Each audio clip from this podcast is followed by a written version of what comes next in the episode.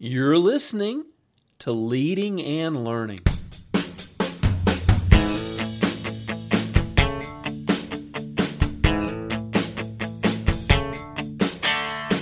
This is the place where we talk about practical leadership, theology, fitness, how to create winning habits, and so much more. My name's David Spell, and I'm a retired police officer, a pastor, a New Testament scholar, and a leadership coach. My goal on leading and learning is to help you live your best life. Thanks so much for joining us today.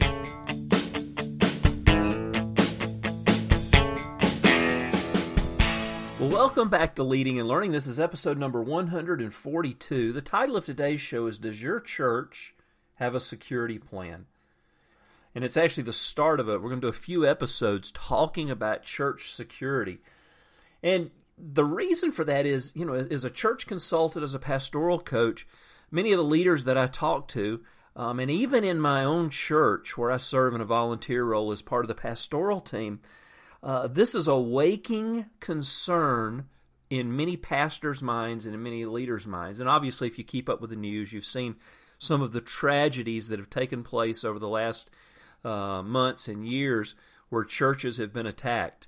And, you know, so pastors are very, very concerned and very, very conscious about making sure their, their, their flock is safe. And so that's what we're going to be talking about. Now, before we dive in too deeply, I want to let you know that this episode of Leading and Learning is brought to you by my book, Miracles in Mark. We're, we're at the end of a year. We're in the middle of two, uh, middle of December, uh, 2017, getting ready to go into 2018 as we record this episode. And you know, so many people this time of the year set a re- resolution for the following year that they're going to read their Bible more. Um, for people of faith, for Christians, this is something that's very important to them, wanting to read their Bible or study their Bible more. And so, um, you know, that's a great resolution. But my book, Miracles in Mark, will really, really help you. You know, for some people, the Bible's still a mystery. For some people, it's hard to understand. And so, um, I wrote Miracles in Mark to be used for individual and for group Bible study. Um, the chapters are pretty short there's, uh, you know, we, we, go into each miracle that Jesus performed in the gospel, but we also provide application on how you can uh, learn from that miracle and what you can apply in your own life. So check it out. Go to put, click on the link in Amazon. It's available in paperback or as a Kindle book. And you can, uh, when you click on the link, you can read the first chapter or two for free and see if that's something you want to check out. So go to Amazon, have a look, order a copy You'll love it.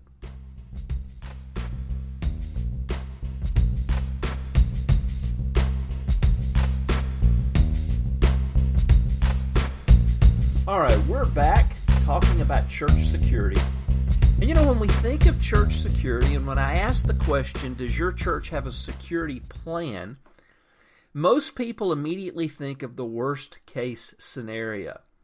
But you know, this is broader than just thinking um, of, of an active shooter coming in and shooting people and you know um, shooting the place up, an active shooter situation. It's it's it's much broader than that. I want you to think about this because these are situations that I've actually seen and been a part of, or they're situations where other pastors have said this happened in their church.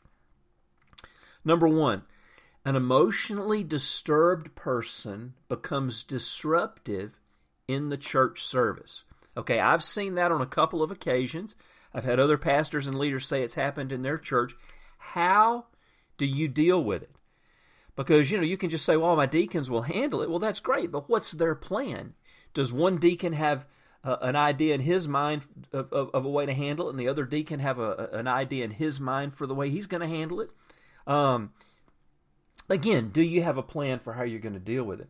Um, there was a, excuse me, a, a, story a number of years ago. A pastor in Oklahoma um, had a prayer line. He was going down the line. People had come forward for prayer at the end of a service. He was going down the line and praying for him, and one of the parishioners drew back and punched the pastor in the face. And of course, the video went viral, and you know, but that's a terrible thing. How do you deal with that situation? Again, you may have, you know, one service team member wanting to deal with it one way and another service team member wanting to deal with it another way. It's so much better if you have a plan that if this happens, this is what we're going to do. So, number one is how do you handle somebody who becomes disruptive in church? And it, sadly, it does happen. Number two, what do you do during a situation where a husband and wife are going through a nasty divorce? You know, as pastors, we know that we're called upon to have to intervene in these situations. And, you know, we've, in our church, and I've talked to other pastors, you know, where you have these situations where the, the, the situation can become volatile even in church. Um, I know of a situation where a church, in a particular church, where a, a, husband and wife were going through a divorce and they got into a really nasty screaming match in the parking lot. Well, how are you going to deal with it? You say, well, we'll call the police. That's great. Just understand that it's going to take a while for the police to get there. So, you know, and what what happens if this becomes violent? What happens if he starts beating her, or if she starts beating him? What do you do? Dealing with the domestic situations. What do you do um, in your children's ministry if the estranged father shows up to take custody of his children, but the wife says that there's a court order, court order that says he can't do that. You know, that's things that most churches don't ever think about, but it's a very, very real possibility. We recently had a situation in our church where a, a girl in her 20s had been, excuse me, dealing with a, a situation with uh, with her father um, this was an Indian family, a Hindu family, and she had become a Christian and was part of the church, and her father was trying to prevent her from coming. And so, you know, all these things come into play, but, you know, it's one thing what people do in their own homes, but a lot of times it can carry over into the church. And as leaders, how are we going to deal with it? Do we have a, a, a team?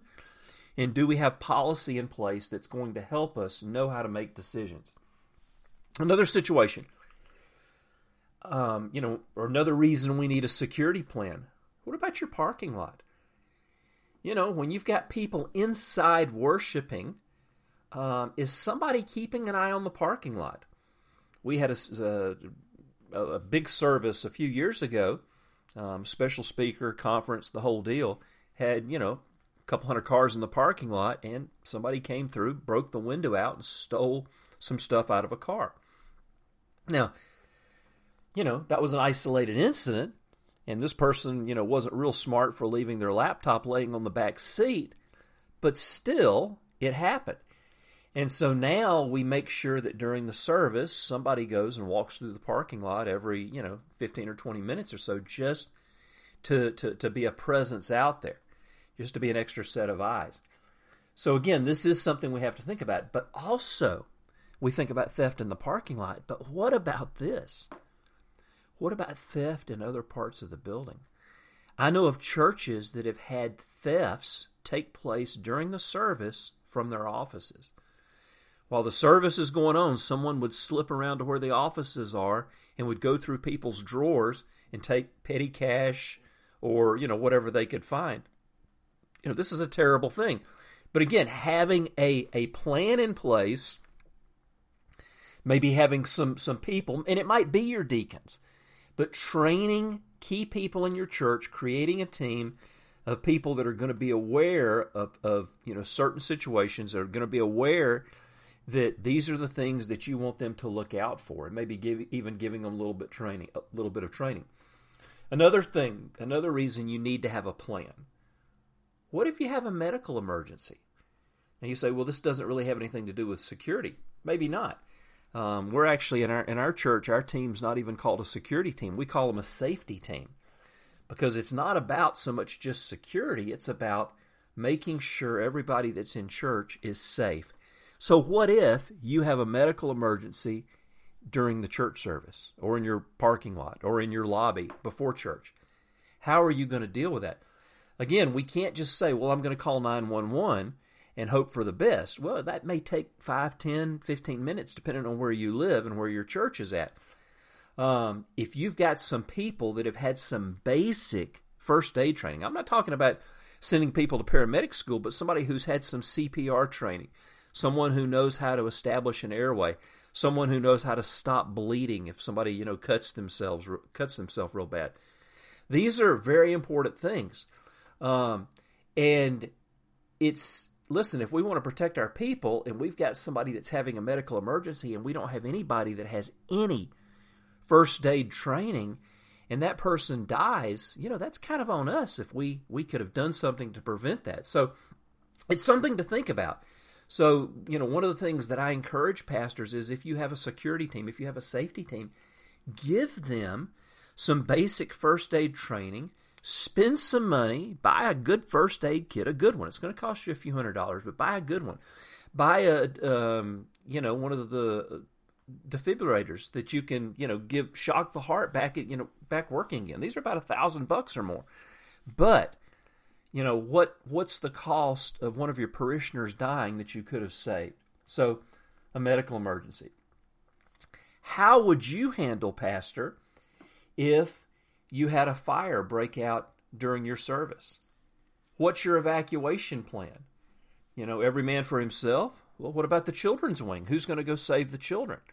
I mean if you've got hundreds and hundreds of parents fighting to get into where their children are how are you going to deal with that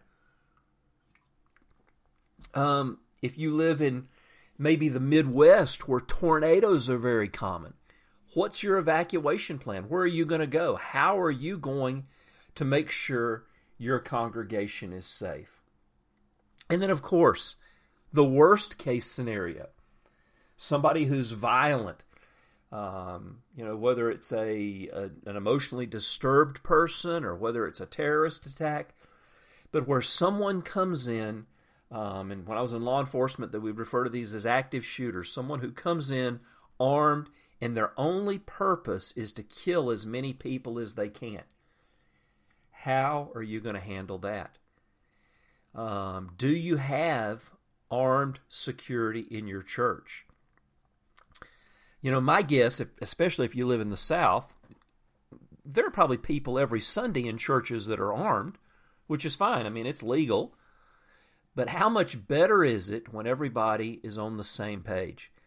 If you know we've got we we have an idea in our church who has a permit to carry a firearm, who's had training in using that firearm, and then we we get together and we provide training, judgmental training. We tell them what the law says, and then God forbid, worst case scenario, an active shooter comes in, they're going to be much more uh, prepared to deal with that situation. Um, you know, some of the church shootings we've seen, some of the other uh, tragic uh, mass shootings we've seen could have probably been stopped a whole lot sooner if someone had been on the scene who had a firearm and knew how to use it. Now, if you say, well, listen, I don't trust anybody in my church to carry a gun, well, that's fine. Then what you may consider doing is hiring an off duty police officer to be security. Um, I've helped many, many churches. Um, you know, especially when I was with the police department, this was something that we did to, um, uh, you know, hire hire out these police officers to come in and provide security and also do traffic uh, control for a lot of the larger churches in the area.